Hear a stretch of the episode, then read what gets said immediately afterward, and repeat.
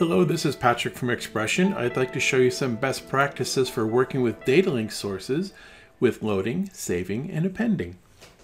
So earlier we did a tutorial here where we were showing you using some of these uh, COVID-19 uh, statistics that are coming to us from a few different places here. And again, if I go to each one of them and I browse them, you see I've got some content here. What I want to do is I'm going to save this particular group and I've got this already saved here. I'm just going to save it over. So now I have these particular tools saved. So save lets me capture whatever I have in here.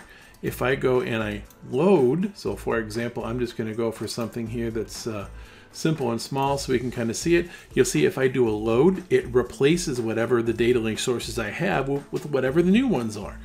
Now here's the trick. The DataLinq tools that I brought in, if I go through and I do append, whatever file that I open for my DataLinq sources, adds it to the list. So this is a way that I can keep things in there, but if I want to replace all of them, I would do load.